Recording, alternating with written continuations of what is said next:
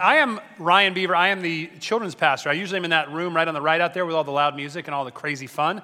Um, I love getting to share with your kids, but I also love getting to share with you guys. So today we are starting week one of our life plan series. I hope you all have a book. Do you hold the book up for me? Show me you got it. Or not. I mean, I get it. It's very heavy. Um, life plan week one. We, we want you to we want you to engage with this. We actually want you to keep this booklet, bring it back every week. We want you to, to make notes. There's even a spot for you to put your name in there. My name is Bob, and I'm about to get my life together. You can write that if you want. And, uh, and we're going to be looking at Life Plan Week 1. Life Plan, life plan Week 1. Scott asked me like a, about a month or two ago, we were golfing, and he said, What is the one subject? If you could share on any subject in church, what would it be? And I was like, I'd like to share how many times I beat you at golf. And he said, That would not work. But I beat him before. I just want you to know that, like, like more, than, more than 20 times probably. Anyway, more than 20 times. Anyway, I'm not going to tell you how many times he's beat me because that number is irrelevant and, and, and he's not here right now. So, um, in week one, the talk about family, on the left hand side, we have a big open space. This is for those of you that just, you, co- you show up at church with your pen ready. You're like, I cannot wait to take notes. This is for you to go crazy. You can write all sorts of wonderful things. Ryan's doing a great job. Man, is that a new shirt? No, it's not. Anyway, um, you can write anything you want there. Over here, this is more like structured note taking. We're going to ask you guys to refrain from just going nuts over here until we get to certain things. You can write the verses down where it says verses. At the end, we're going to ask you to kind of whatever you feel like that main idea was that's jumped out to you, you'll put that there and we'll walk you through the rest. But with that being said, we're going to be looking at family, and I am passionate about this topic. I have a wife and I have four kids. I am a, am a son to two amazing parents. I have some brothers. I have some cousins and stuff. And I love the idea of, of family, and specifically the idea of trying to help my family be the best family it can be. It is honestly something that I am very, very passionate about, very concerned with. And so today I want to share with you guys four tips uh, that have been given to me. This is very important. These are not like, I am the expert in all things family, so I'm going to share these four tips with you. You're very welcome because I'm so smart and my family's so great. That is not what this is. This is me going to people that have really good, healthy families and saying, Can you help me with this mess? Because I need help. This, I, I, I am just like you in that I am, I, I am a member of a family that is dysfunctional. Anyone else fam, family that is dysfunctional? Okay. Most of you don't have families. So, um, if you have a family, it's dysfunctional. And, and my family is certainly no different. There are times where I think to myself, if anyone saw what just happened in our household, I would lose my job. And, and that is just the honest truth of it. And I don't think I'm alone on our staff when I say that. If I am, then I was just joking. So, tip number, tip number one again, these are just things that have been incredibly helpful, helpful for me. Tip number one is pick a target. In Temecula, Murrieta, we have like five Target stores, right? Pick one. That's the first one. That's not what I'm talking about, but I will say this. How many of you guys are like, I am hardcore Target all the way? Okay. How many of you guys are like, I'm okay with Walmart? No shame in my game. You're my people. My wife, Target. Walmart. My wife is one of the people, this is why I think most people go to Target, because Target is more expensive. You guys know that, right? It's more expensive, but Target knows that, but they figure, hey, we'll, we'll, we'll appeal to the classier people that don't want to be seen in a Walmart, and they'll be happy to pay a few extra dollars here and there. That's why my wife goes. And that's not good for our wallet, but it's, it is okay. And I'm like, hey, I'll go to Walmart. It's cheaper. They roll back the prices. That's their motto. And, and you get some interesting people watching at, at Walmart. So, so that's not what I'm talking about when I say pick a target. How many of you guys have heard the saying, um, if you aim at nothing, you'll hit it every time? Some of you guys like, that's my life motto. I hope that's not your life motto because I'm about to make fun of you. I would say that this is what I believe that say it should say if you aim at nothing, you are a fool. If you aim at nothing, you are a dumb person who is in for a whole lot of pain. You are, you are a foolish person who is going to settle for a far less rich life than you would if you were to have a target that you would pursue. Um, that is the first point. We have to have something that we pursue a target, a goal, a plan, a purpose. You need that as a family. You need that in a lot of areas of your life, but you absolutely need that when it comes to you and your wife. You and your spouse. You need it when it comes to how you want to raise your kids. It is absolutely important that you have a target. Um, Proverbs 16 9 says this We plan the way we want to live, but only God makes us able to live it. That's a, that's a great, powerful truth. But that first part of that thing, when I read this verse, it's actually on the back of your book. I, I read it, and it's like, oh, we plan the way we want to live. And I was like, eh, not everybody. There's a lot of people I know that that does not apply to. And there's certain areas in my life where I'm guilty of this, but the major areas, I'm happy to say that for the most part, I'm pretty specific in the kind of husband I want to be. I'm not saying I do that perfectly, but I'm pretty specific about the kind of dad I want to be. I'm pretty specific about the kind of pastor I want to be. There are people I know that I feel like pretty much their entire life is just this kind of like aimless, we'll see how it goes.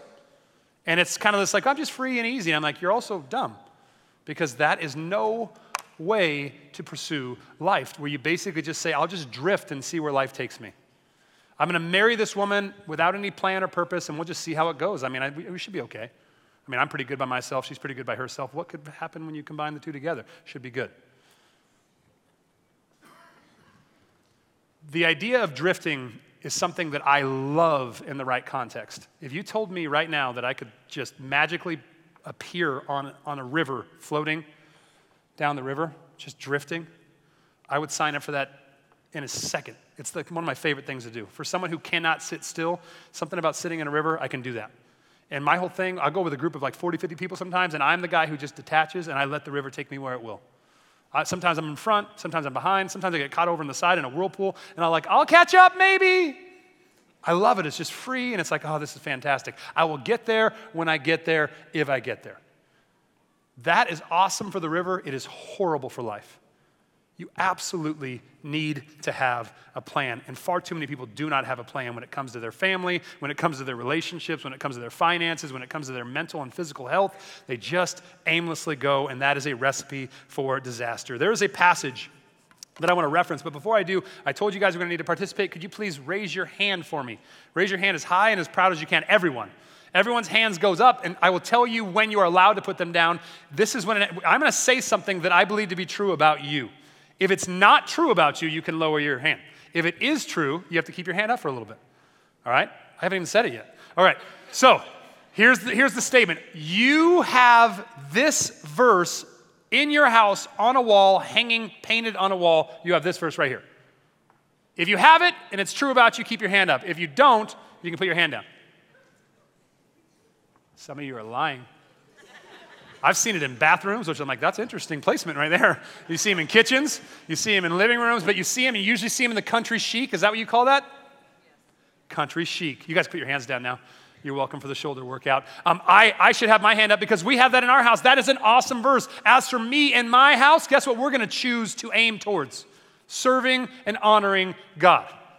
That is awesome. I love it. I'm not making fun of that verse, except that it is a bit excessive, and the country chic probably should stop. There's just too much of it everywhere. Um, but that verse is a great verse in and of itself, by itself. As for me and my house, we choose to serve the Lord.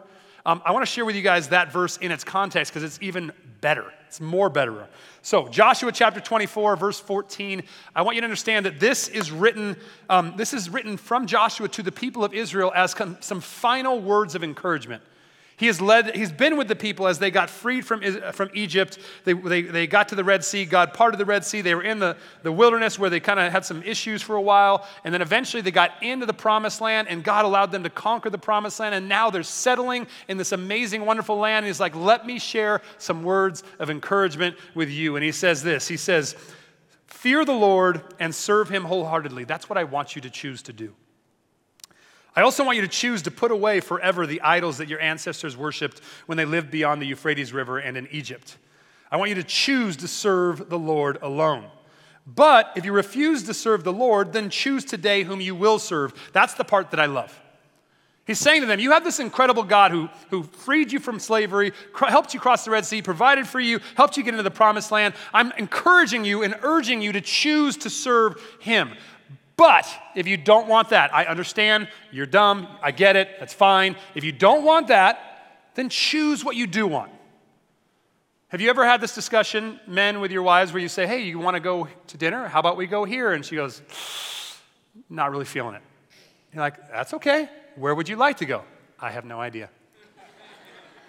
I don't know. Okay, would you like to go here? I also do not want that. Then where would you like to go? I do not know.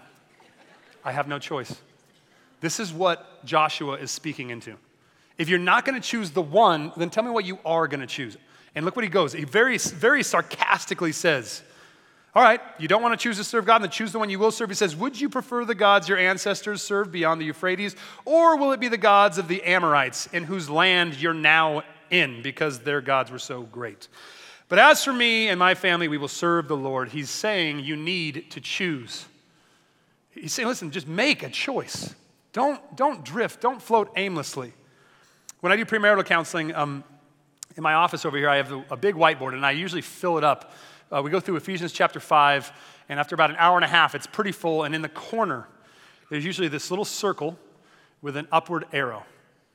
And I put that there originally because I talk about the fact that, that we are called to love, you know, to love our, our wives as Christ loves the church. And part of the way that Christ loved the church was this purposeful love. And I talk about how important it is for, for the couple to sit down and decide, make up their mind what kind of couple they want to be. And, and after we go through everything, and there's a lot of really, just really good stuff in that chapter, things that I'm very passionate about, I will oftentimes come back to that arrow and I'll say, if there is nothing else you do in this session or after this session, it is this go sit around your table, sit on your couch, sit somewhere where the two of you can just have a moment and say, what kind of couple do we want to be? One of the best things that somebody told me early in marriage was to, to, to look at the people around you and try and find couples that you want to be like. Find couples that, that do marriage the way you want to do it and label it. Say, I love the way they do this. Same, same for parenting, by the way. I love the way they do this with their kids. I want to do that. I want to be a couple that values this. I want to be parents that teach into this. These are purposeful decisions. This, it's this, this plan that you have. Also, side note, no one told me to do this, but my wife and I do this all the time. It's equally like beneficial. Find families that you think are highly dysfunctional and list off how bad they are and just be like, I do not want to do this. Just to be clear, we do not want to behave this way, whatever. I, I say that somewhat jokingly. We don't say it to make fun of them, but it's more like, that's horrible, and we don't want to, let's not do that. And I'm telling you, it actually genuinely helps. So here's the deal you can drift into the kind of family you want to be, or you can purposefully decide who you want to be. Uh, in the talk about section in your, your thing there, this is the first little note. You're going to save some room because there's a few more. Here's what I want you to write in the talk about it section. I want you to write are we drifting in any areas of our family life? Are we or am I drifting in any area of my family life? How might I be guilty of just this kind of aimless, aimless pursuit or aimless floating and drifting? That is the first tip that I wanted to give you. I'll give you guys a second to write that down because I do want you to write it down. The second tip is this tip number two healthy families should be a never ending construction zone. Healthy families should be a never ending construction zone. Um, I told you about that kitchen sign, the one that people hang up. You know, this, this sign should go right next to it. I, am trying to get my wife to do this. She's fighting me a little bit, but we'll see. It's country chic. It says, uh, Pardon our progress, exciting changes in the works. This might be the single most passionate point for me. This is the thing that I so desperately want to be able to say is true of our family. This is the thing that I want everyone in my family to embrace and say, yes, that is true of me. That is true of us. This is the reality of life is that we are broken, we have issues, but we're working on them. And so that, that idea is incredibly important. Um, in Proverbs chapter 1, it says this. Parents, you're going to like this. My child, listen when your father corrects you. Oh, no. Yeah, okay. I got three of them in here. Three, right? All three, or just, okay, tell your brothers. Anyway, my child, listen when your father corrects you. Do not neglect your mother's instruction. Jen, I'm with you on that one too, babe. Anyway, what you learn from them will crown you with grace and be a chain of honor around your neck. This is a verse that you kids need to embrace. Listen when your father corrects you. Don't neglect your mother's teaching. This is, this is beautiful and wonderful and powerful for you kids. Parents, it also is very powerful for you. In the middle of this thing where you're like, yeah, kids, you hear that? I'm thinking, like, do we hear that as well? Because it says very clearly that we are, it kind of implies that we are called to do something. My child, listen when your father corrects. We as fathers are called to lovingly correct our kids. That's part of the construction zone. There's not much construction that happens where parents don't look to construct, to, to constructively uh, correct and instruct one another, or the kids, or one another. So, parents, careful, don't miss that call. And also, parents, don't miss the beauty of the potential reward. It says in there that even when we do this, it, it can be this great, this, this crown of grace and this honor around your kid's neck. This idea that, that they'll grow old one day and say, man, this is, this, I lived this way because my parents taught me into this. My parents purposely chose to raise me a certain way. I was with a, a, group of people this, this last week, and someone, someone mentioned something about somebody doing something that was just lame.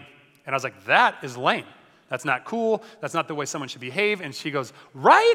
My parents didn't raise me to be like that. And I'm like, you go, girl. Go, say, go tell your parents you appreciate them. But, but that is a beautiful, wonderful example of someone who clearly knew what was right, clearly knew what was wrong, and clearly attributed it to teaching and instruction from her parents. It is a lot of wonderful potential, but it also, this idea of teaching and instructing, if we don't do it the right way, it can be bad. Colossians chapter 3, verse 21, it says, Fathers, do not aggravate your children. Good luck with that one, right? Do not aggravate your children, or they will become discouraged. It's saying, listen, as we seek to guide and correct our kids, we need to be careful that we do it in a way that's constructive and loving and, and, and thoughtful. Um, I was trying to think of a way to, to say this, and, and I, I, think of in terms of you know like the, the sheep analogy. Um, there, there's electric fences that are just there, and anytime a sheep tries to do something wrong, it's like, eh.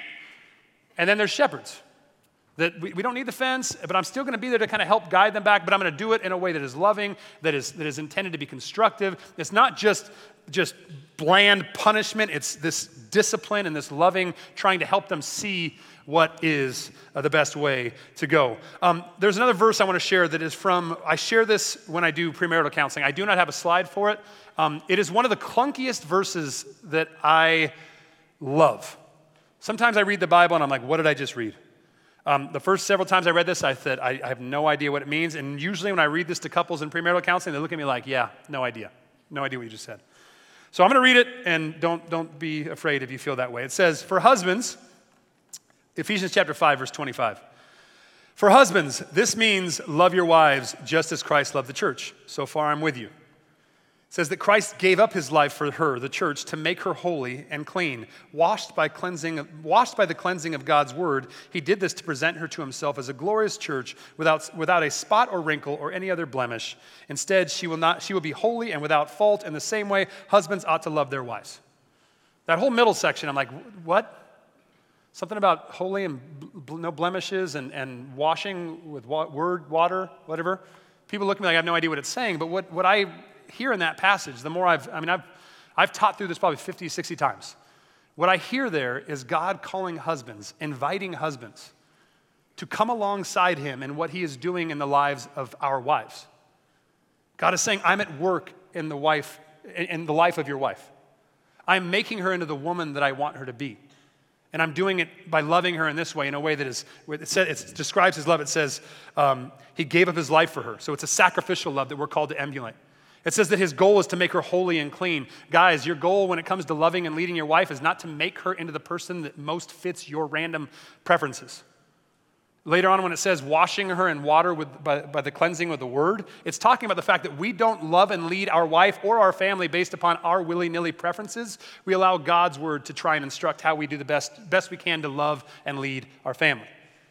But what it's saying is that you are invited to come alongside. And that's very important because it's not saying, Ryan, this is on you, because if it was, my wife would be doomed.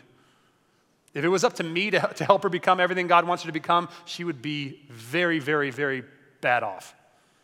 But God is the one at work, and He's inviting me to come alongside, to see how she's gifted, to see how she's unique, what her gifts and strengths are, and say, God, how can I help her live into those? I, I want to be a part of what you're doing in her life. That is my privilege as a husband.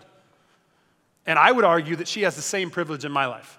Some of you are thinking, no, Ryan, the husband is the head of the house. That's what it says. I'm not arguing about authority. I'm saying that I think that the idea of my wife sharpening me, influencing me in a positive way, helping me to grow into the man of God that God wants me to be, I do not think that is unbiblical. But the idea that I, I really hope to see happen is that I would embrace that not only for my wife, but for my kids. God, how have you wired Ashlyn? How is she unique and, and distinct? And what is, what is her gifting? What are the areas that we can sharpen? What are the areas that we, we need to encourage? What are the areas that we need to, to teach into so she can get out of those areas. Aubrey, Bryson, Jackson, each one of them are unique. How can I be used to help them grow into the men and women of God that you want them to be? What a privilege. And that is, that is the essence of what I mean by this construction zone. Every one of us is a project. God is refining us, and we have the opportunity to come alongside one another and live into that. Um, I want to just very quickly talk about something that I think is super important, and it helps you understand how I actually believe that my kids, in some way, can do this for me.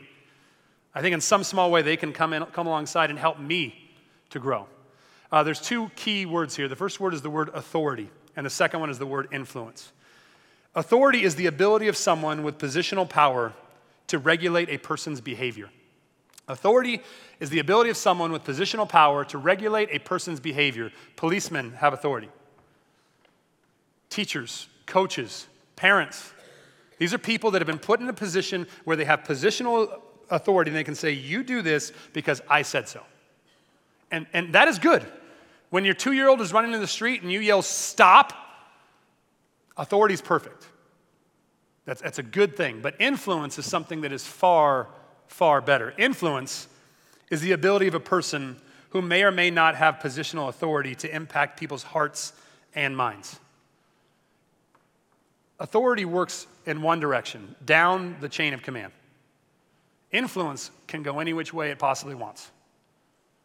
There are people that, that sit paralyzed thinking that I can't make a difference because I don't have a position of authority. But if you realize that you have the opportunity at any point in time to influence people, you realize that you can make a huge difference. And my hope, my picture that I hope my family can live into is that every one of us is looking for an opportunity to positively influence one another. Me with my wife, my wife with me, me with my kids, my kids with my wife and me. And you might be thinking that sounds completely and totally unrealistic, and it kind of sort of is. If you saw our house, it's, there's not a lot. I can't imagine if Bryson tried to positively influence Aubrey, she'd be like, I'm not interested. I have no desire to have you positively influence me. Mind your own business, bro. and I'd say, That's it, kids. That's what I like to see. here's the difference between, here's why uh, influence is so much better than authority. Your daughter comes down the stairs, she's a teenager, and she's wearing a miniskirt. This has not happened to me yet. Um, and she's wearing a miniskirt, and you're like, Nope, you're not going out in that, right? And she says, but dad, blah, blah, blah, blah. And you're like, nope. You kind of do the thing where you point down at the ground. You're like, go. She stomps upstairs. Kid, your kids stomp upstairs a lot? They want you to know how heavy their feet can be as they stomp upstairs. Like, congratulations, I heard that. Good job. she stomps upstairs, comes downstairs wearing baggy sweats, and you're like, that's it right there. That's my girl. And she, and she kind of just huffs and puffs out the door and she leaves, and everything's great, right? With authority, she gets around the corner, and you better believe the sweats go off, and there's, there's her beautiful miniskirt. Because authority gets you about that far to the front door. There's too many parents that settle for authority when they could strive for influence. There is a, there's a, there's a phrase that I want to share with you, parents, and, and it's the idea of, of owning this idea of the fact that we're all in, in progress, this construction zone. Owning your mistakes, owning the fact that you're not perfect, it does not threaten your authority as a parent. Instead, you will find that it slowly but surely increases your influence in your child's life. I, I absolutely love that phrase. I, I, believe that one of the greatest things I can do for my kids is say, hey, time out, house meeting, dad's an idiot. I am sorry, and I don't know what is wrong with me, but I need to get this worked out because I'm being, yeah, and, and some people think, well, if you do that, then you lose your. You know, I, don't, I don't believe that. I believe, if anything, you gain something far more powerful, which is the, the opportunity to influence your child. Here's the talk about it section for, point, for tip number two How can I help contribute to a culture of grace centered growth in my family? How can I help contribute to a culture of grace centered growth in my family? Write that down in the talk about it section. Meanwhile, I'm going to move on because I'm running a little bit behind here. Point number three, tip number three proper perspective is the key to enjoying and appreciating your family. Proper perspective is the key to appreciating and enjoying your family. How many of you guys would say, I would like to enjoy my family more than I currently do? And I don't mean like, like like them, or I mean like more often. Like I find myself not enjoying my family as much as I do. That's just me. Okay, I, I, I, cannot tell you the amount of times where I'm like, man, I, I just spent an hour with my kids, and half that time I was like, what's wrong with these dumb kids? And I just, I wish that was not how I was. And, i and this is based upon something I have, can experientially vouch for that, that, that proper perspective is what helps us get out of that. Let me share with you a few verses that you guys are going to love. You ladies should love this one. The man who finds a wife, Proverbs 18 22, the man who finds a wife finds a treasure Amen. Boys, guys, you better say it louder. Amen. Do you hear all those guys? So, yeah. The man who finds a wife finds a treasure and he receives favor from the Lord. Let me show you my treasure. Where's my, there's my treasure. What's that Bruno Mars song? Can we sing it? Anyway, that's my treasure. She is absolutely amazing. She's right over there and she's probably blushing. She's about to be blushing in a different way. Anyway, she is truly gorgeous. She is, I mean, she's way out of my league. Don't nod. Um, way out of my league, sweet, kind, beautiful. When it comes to being a wife, aside from everything else that's awesome about her, the greatest thing she gives me, and I mean this, is she makes me feel well loved day in and day out, even on our bad days. There's never a day where I do not feel that that woman deeply loves me, and there is nothing more precious that she can give me. And I cannot thank her enough for that. She is the single greatest thing, other than Jesus dying on the cross for my sins, that has ever happened to me. Hands down. Her out of my life would make me miserable and I would be a mess. Okay? Having said that, there are days. No. Here's a true statement. She is arguably the single greatest source of stress in my life. It's true. It's just, there's times I'm like, what? How? Do you seriously think what you just said is that, what? Like, I, there, I'm like, honestly, she's, again, I want to clarify. My life would stink without her, it would be horrible. But there are times where I think, this woman makes my life so difficult. Eh, why? Why can't we just choose to not worry about this? Come on, right? And this is a very real thing. Thank goodness perspective helps me get out of that because I'm reminded of the fact that this woman is amazing. I'll get to that later. Um, Psalm 127, 3, 3 through 5. Children are a gift from the Lord. Kids, amen. They are a reward from him. Children born to a young man are like arrows in a warrior's hands. How joyful is the man whose quiver is full of them. My quiver is full. Show my picture of my kiddos. Look at them. Gosh. They're pretty good looking kids. They get it from me. That's my daughter, Ashlyn. She's 16. That's my daughter, Aubrey. She's 14. That's Bryson, AKA B Dog. And that's Jackson. He has his father's head. Check it out. we, we, we like do noggin all the time. It's like our thing. Anyway, um, those kids Second greatest thing to ever happen to me in my life, other than my wife and of course Jesus dying on the cross for my sins. Those kids bring me more joy than I could. You could. I mean, you do not know how much fun I've had with those kids. From the simplicity of hide and go seek in the dark a month ago to like just just silly fun nonsense. Those kids are. My life without them would be miserable. Having said that. There is a reason I said earlier that, that my wife is arguably the single greatest source of stress in my life. Those four kids are significant contributors. Those four kids, there are times where I think to myself, you could not possibly be more annoying. You could not possibly be less self aware, more ungrateful, more like, ugh!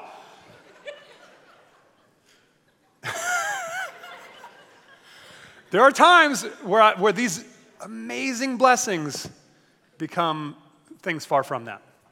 So here's why I'm telling you that perspective is so important. Let's just say hypothetically that my wife calls me on the phone and she tells me something kind of important. And in a minute, boop, we hang up.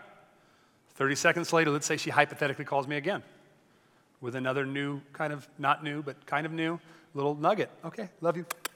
Hang up. 30 seconds later, maybe hypothetically it rings again. Maybe this happens four times in five minutes. Maybe it's a little frustrating because why couldn't she just call me once for all four of those things, right? Maybe it gets a little bit annoying after she does this a couple times. Maybe my kids and I both are bothered by it, and maybe I could be tempted to be like, gosh, this woman. In all seriousness, these are the silly little dumb things that I will allow myself to be like, gosh, why can't she just whatever? And if I'm not careful, I will find myself caught up in a funk about how my wife has these things she has to work on. Luckily, perspective like says, "Hello, dummy. Do you remember how much you would have killed to have her text you in high school? Because texting didn't exist and you would have been ahead of the curve technologically. Do you remember how stoked you were when she did hit you up on that pager? 425 8561? Remember when she typed 143 in there? She, she, loved, she said she loved me. Do you, I, I remember like being, ah! and now she calls me four times, like, gosh. And then I think even darker and even more like guilty for myself. How, how stupid are you to be bothered by this? If she were to ever stop, what if she, imagine how ridiculously miserable you'd be if she, if she ever stopped calling you. Yeah, I mean, these are the dumb thoughts that I have to get myself back to a remotely good spot because sometimes I'm dumb enough to not see my wife as the blessing that she is. But that's life. Same thing with my kids, same thing with my parents, same thing with our family. Just if we're not careful, we will find ourselves tolerating some of the greatest blessings in our life rather than appreciating them and enjoying them. And that to me is why perspective is so, so important. Um, here's what I want you to write in the talk about it section. When am I most in danger of losing perspective? When am I most in danger of losing perspective? Tip number four, this is our last one. Prioriti- prioritizing needs to be a top priority. Prioritizing needs to be a top priority. Um, in my mind, there is a picture that has, tr- this is not me, this is not a joke, this is not whatever. I truly there are countless times in my life where I am motivated by one picture, and it is a picture of an old man on a rocking chair on a porch overlooking a prairie of some sort. And that old man is me.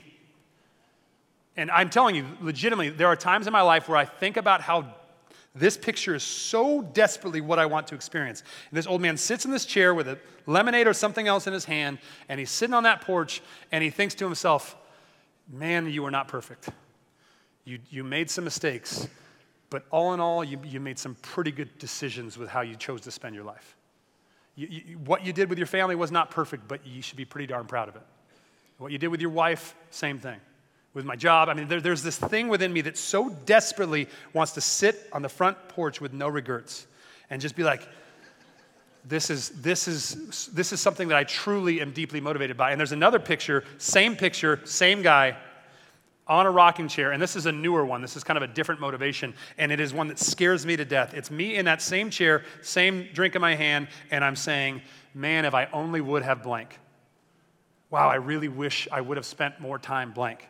This is why this whole idea of prioritizing is so important, is because we only have so much time. And to me, the biggest thing that gets me from this chair to this chair or from this chair to this chair is how well I prioritize. There are so many things that want my time, so many things that want my attention, so many things that, that, that, that could occupy the 24 hours I'm given every day. And these two chairs are the ones that help me because I so desperately want to be in this chair. They help me to look at my priority list and make the wise choice as much as I possibly can. I do not always do it. And sometimes, to be, to be totally clear, sometimes the wise choice is to get a little space from your kids and go play golf. That's not a bad thing. But all in all, I want to be the one that, that, realizes how short life is and chooses to spend my hours as best I can. There's a verse in Psalm chapter 90. It says, Teach us to realize the brevity of life so that, we, so that we may grow in wisdom. If you could wrap your mind around how quickly life comes and life goes, what an amazing gift. That is the kind of wisdom that will truly compel you to live differently. That is the kind of wisdom that will truly compel you to prioritize properly. Um, I was in the uh, room setting up for VBS the other day, and my oldest daughter said to me, he, she said, Dad, 828. And I'm like, those are numbers. I don't know what to do with that number. That's great. She goes, 828. I'm like, what, what does it mean? She goes, that's how many days until I go to college. And I was like, wow. I think I smiled. I was like, yay his like, right? This might, she's 828 days, and she is no longer going to need to rely on me, I'm hoping, for food and money and stuff like that. she's going to go, she's going to go to Oregon, Oregon State Beavers, to be clear, not you duck fans out there. Beavers. Okay, she's going to go to Oregon State. She's going to go do her thing, and we're going to be so happy for her, but I am going to be heartbroken. Her mom's going to be even more heartbroken, and we're going to work through that when we get there, right, babe? Here's what, here's what gets me is that that hit me like a ton of bricks because I have 828 more days to try and shower her with as much love and value as I possibly can. Monty Sharp has a really, really cool saying where he says, he says, How do you spell love? T I M E. That's his answer. And you only have so much of it. And if you're foolish enough to have your priorities out of order, I have friends who I am telling you, I wish I could just go and shake them and say, Do you not see how your priorities are making you sit in this chair one day? I mean, I passionately want to go to these people and be like, You are being an idiot. And I kind of have. We only have so much time, and time is how we show them we love them. Time is how we do the best we can to help them grow. Uh, I want to close with a cheesy, um, cheesy song by a great musician named Billy Ray Cyrus. Billy Ray Cyrus, this is a song I heard like 10 years ago, and I think I almost cried the first time I heard it because it's just, it's, it's just perfectly cheesy country. It's called Busy Man. Uh, there's a little boy out in the driveway his basketball in hand, saying, Daddy, could we play a little one on one? You pat him on the back and say, Not now, son. I'm a busy man. His sister's out on the sidewalk setting up a lemonade stand. Hey, Daddy, don't you want to buy a glass from me? You say, Maybe later, can't you see I'm a busy man? It goes on and it says, There's a woman in the bedroom crying, saying, I thought we had plans. You say, Honey, I'm sorry, I'll make it up when the job slows down and I'm not such a busy man. And like any good cheesy country song, you kind of are, the majority of the song is this really bad way of thinking. And then at the end, he flips it upside down. He says, There's a call one day from the office. They need you down in Birmingham. You say, No way, the weekend's mine. I got plans with the kids and a date with my wife. I'm a busy man. My hope is that you would be fueled by a perspective that drives you to spend your hours wisely, that you would be busy in the best possible ways. If you want to appreciate and enjoy your family more, it comes through prioritizing. There's a, one last section in your paper called the bucket list, and here's what I would like you to write in there. And this is kind of like an overall, whatever, you know, hopefully what you take from this is this idea that when it comes to your family life, what are the top three things you don't want to regret not doing when your life is drawing to a close? They say that when it comes to regrets, short term regrets are often things that you wish you would not have done. I wish I wouldn't have said that. I wish I wouldn't have done that. That's the things you regret from your recent past. But they say when you get down the line and you're looking back down the line, your regrets are usually things that you did not do. I, I, I really regret not spending more time blank. So I would like for you to put three things that you do not want to sit in that rocking chair and regret not doing when your life is drawing to a close. And then the, uh, the last thing I have for you guys is that section that says decide now.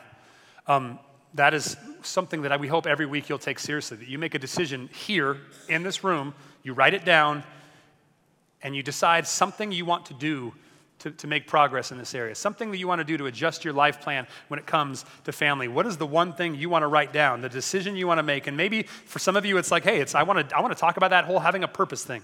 Maybe I want to reprioritize some things. Maybe I want to be, be, find a way to be more in the right perspective a lot. Maybe for you, it's to talk about the three things on the talk about it list. Whatever it is, I challenge you to make that decision now. I will tell you this there's nothing worth more of our time and energy than trying to grow when it comes to our family. Thank you guys for letting me share. I hope it was encouraging. Let me close in prayer, and then you guys can go and eat some bacon. So you guys like, oh yeah, the bacon. Heavenly Father, thank you so much for this day. Thank you for Father's Day. And specifically, Lord, thank you for my father. What an amazing, amazing example. What a godly man.